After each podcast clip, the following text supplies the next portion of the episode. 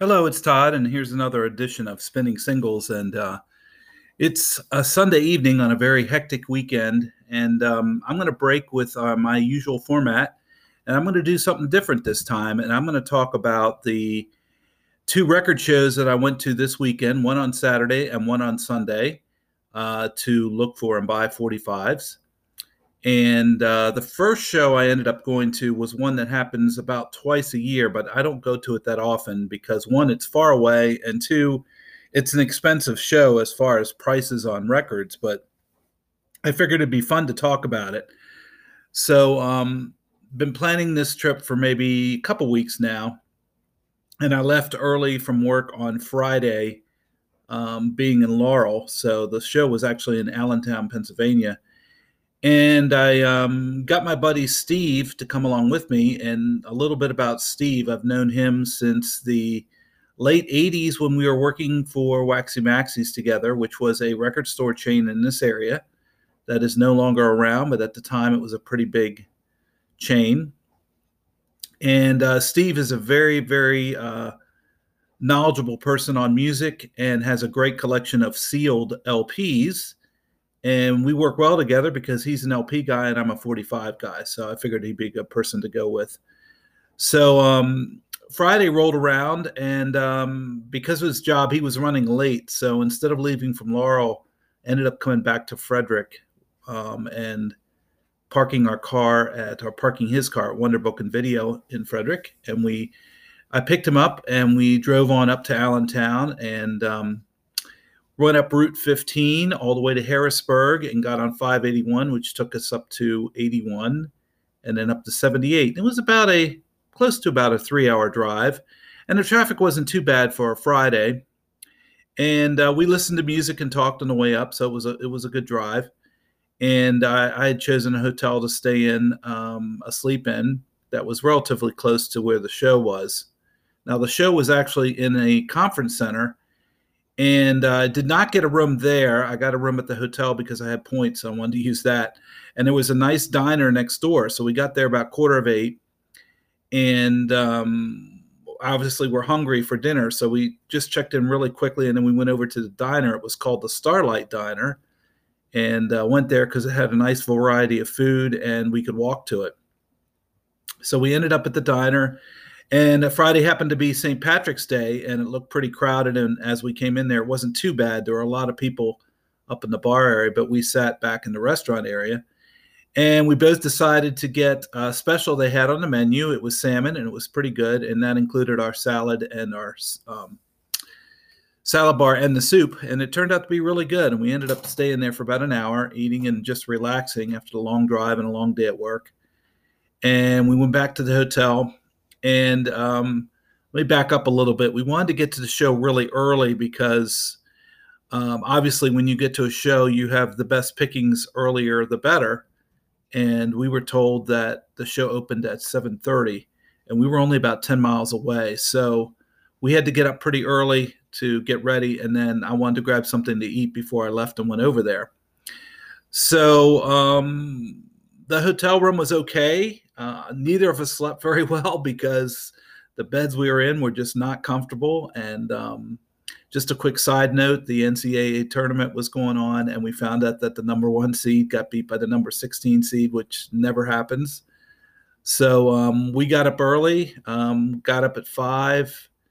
We're ready to roll out of there by about 20 to 6, and we walked over to the diner the next morning and Steve didn't have anything to eat. All he wanted was coffee. I got some eggs and bacon, and we were ready to get out of there by um, six. So we went back to the room and realized we didn't have to leave quite that early. So we hung out a little bit and watched some of the highlights of the games that were before. And um, so it got closer to the time to leave. We left about 20 minutes to seven and drove on up there. And I also got a phone call from my other friend George and his friend Jan and Jan was up from Virginia Beach, originally from the Netherlands, but he's been staying over here for a couple years. And they're big 45 collectors, and they were going to meet us there at seven. So we get there, and uh, some of the dealers that we already know are already there. And um, the rules were that we had to pay an entrance fee to get in. It was like uh, $25, which we thought was kind of steep, but that's what we have to pay if you wanted to get in there early. Well, actually, one of the dealers had um, probably 80 boxes of 45s and needed a lot of help loading in. So he got us our hands stamped and we didn't have to pay our entrance fee. So we got in with him, um, helping him to load in, and which is what we did. And once we got him all set up and we were in there by 7:30, uh, a lot of dealers were in there setting up, and it was a pretty large room. And that was the time to really go after and look for stuff before the public came in. And the public was allowed in at 10 o'clock. So we uh, started walking around. We split up, obviously, Steve and I, and George and Jan. And um, Jan was pretty much looking at the dollar forty fives at the dealer we helped to come in, and George and I went around the room, and Steve went after LPs. And I'm trying to think back and remember it was quite a blur because it was very uh, busy and uh, fast moving. And one of the first uh, dealers I hit was a guy from Chicago, although I didn't know it for, at the time, but he was swarmed by people. And I'm thinking that's usually a good sign. And it turned out that several of the people that were at his table were from England and they were big soul, Northern Soul collectors. So I knew he had to have good stuff. And sure enough, he did. Very valuable, very expensive records. We're talking two to four hundred dollar records. They were way out of my price range, but it was nice to see them in person. And I was talking to some of the guys that were next to me. I actually found a couple that were more in my price range, and I was happy to find them. One of them in particular um, was a copy of Curfew Blues by Jan Bradley. And Jan Bradley was known for her big hit Mama Didn't Lie from the early 60s. It was on Chess, but before that, she was on the formal label out of Chicago. And actually, Mama Didn't Lie was also on formal, but this was her song Curfew Blues which was a pretty hard record to find. wasn't that valuable or wasn't that expensive. I was able to pick it up pretty reasonably, but it was in mint shape. And um, so I was happy to find that. And I picked up a couple other ones on Chicago labels and had some great conversations. And that whole thing took probably about an hour. And then I drifted on down and went to another dealer that I'd known from years back who was from Ohio. His name was uh, Pete and I found some more records there, including a Motown record by Debbie Dean. And she is best known for her answer record to Shop Around called Don't Let 'Em Shop Around. But this was another one of her hits that was on Motown, and you never see that in the East Coast. It's something you always see other parts of the country. So I had to grab that. And by then the day was starting to, the morning was starting to uh, wind down, and it was after 10, and they had let everybody else in. It was getting crowded and it was basically getting hard to look through stuff because you had to stand elbow to elbow with people and people were walking down the aisles and and we were getting kind of tired after being three or four hours there and i probably came away with maybe i don't know 25 30 45s and so i hooked up with steve again and we decided to get out of there probably by about 11.30 quarter 12 and george and jan of course were off on their own and so we left there, Allentown, at about quarter of 12 and made it back to Frederick by about 3:30 after stopping for lunch. And I'll just briefly talk about that. We found another diner that turned out to be famous. It was the Midway Diner, diner in Bethel, Pennsylvania, and it was built in 1950 and it was a great diner. We sat up at the counter, had a good experience. And on our way out, I happened to look around the corner and there was this banquet room and there was something going on in there. We walked in there and it was some kind of um, German folk um, festival thing going on.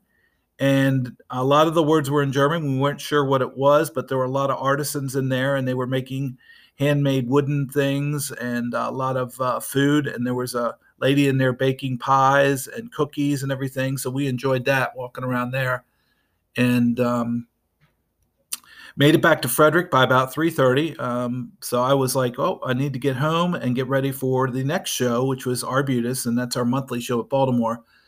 But this particular show, I decided to buy a table and set up and actually sell some of my doubles, and that's not something I usually do, but um, that's what I ended up doing. So I said goodbye to Steve and uh, made it home in the afternoon and started loading up the car for the next morning and was able to spend some time with my pets and my wife a little bit. And I was pretty tired. So I was getting up again very early in the morning so I could get to the show early. So I ended up getting up at 5 and leaving at 5:30 And uh, one thing about the show was there was no food there, so I actually had to bring some food with me. Otherwise, I would have gone the whole day without eating anything, and that wouldn't have been good. But um, so I was able to get to this show by about six thirty. And the guy who puts on the show, his name is Frank. He was also up at Allentown, but he was there as well. And I helped him load in. And he had a lot of dollar forty fives like he usually does. So I was able to go through those pretty well. And I found maybe 10 to 15, not a lot this time. And of course, a lot of the other guys, local shoppers that were there, were also there. A lot of the people I know since I've been going there so many years. And um, the other dealer that we helped up in Allentown was also there. His name was Lou, so helped him load in. And I found where my table was, and I started bringing my stuff in. Probably about 7:30, quarter of eight. Um, I wanted to make sure that I was set up before most of the people got there. And I was set up next to um, another dealer named Jim and known him for years. So I had one table and I was sandwiched between him and another guy named Chris who had four tables. And basically, I brought maybe four or five boxes of 45s, a box of CDs, and a box of LPs, and really had no idea what was going to sell and what wouldn't sell. And um, I, I basically just wanted to make my table money back and maybe a little extra. So that's all my expectations were. And, uh, you know, I got swarmed right away once they find out somebody news there and they haven't seen their stuff. I had people looking through my records right away, which is a good thing. And I probably had my two or three biggest sales within the first hour.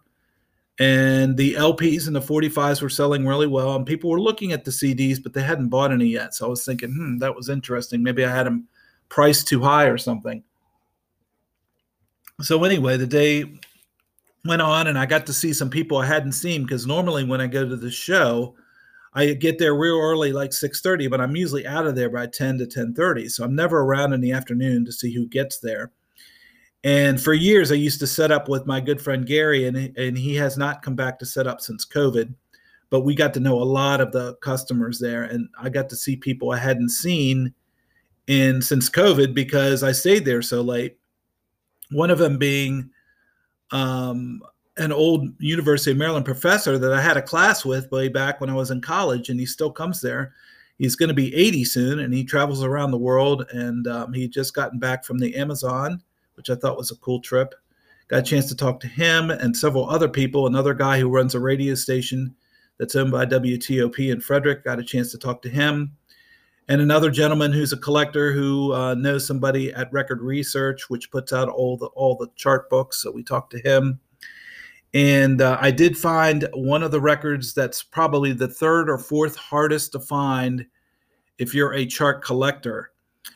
And it's called uh, "You're Still Near Me," and it's by the Loreleis. It's on Spotlight. It only charted for one week back in 1958.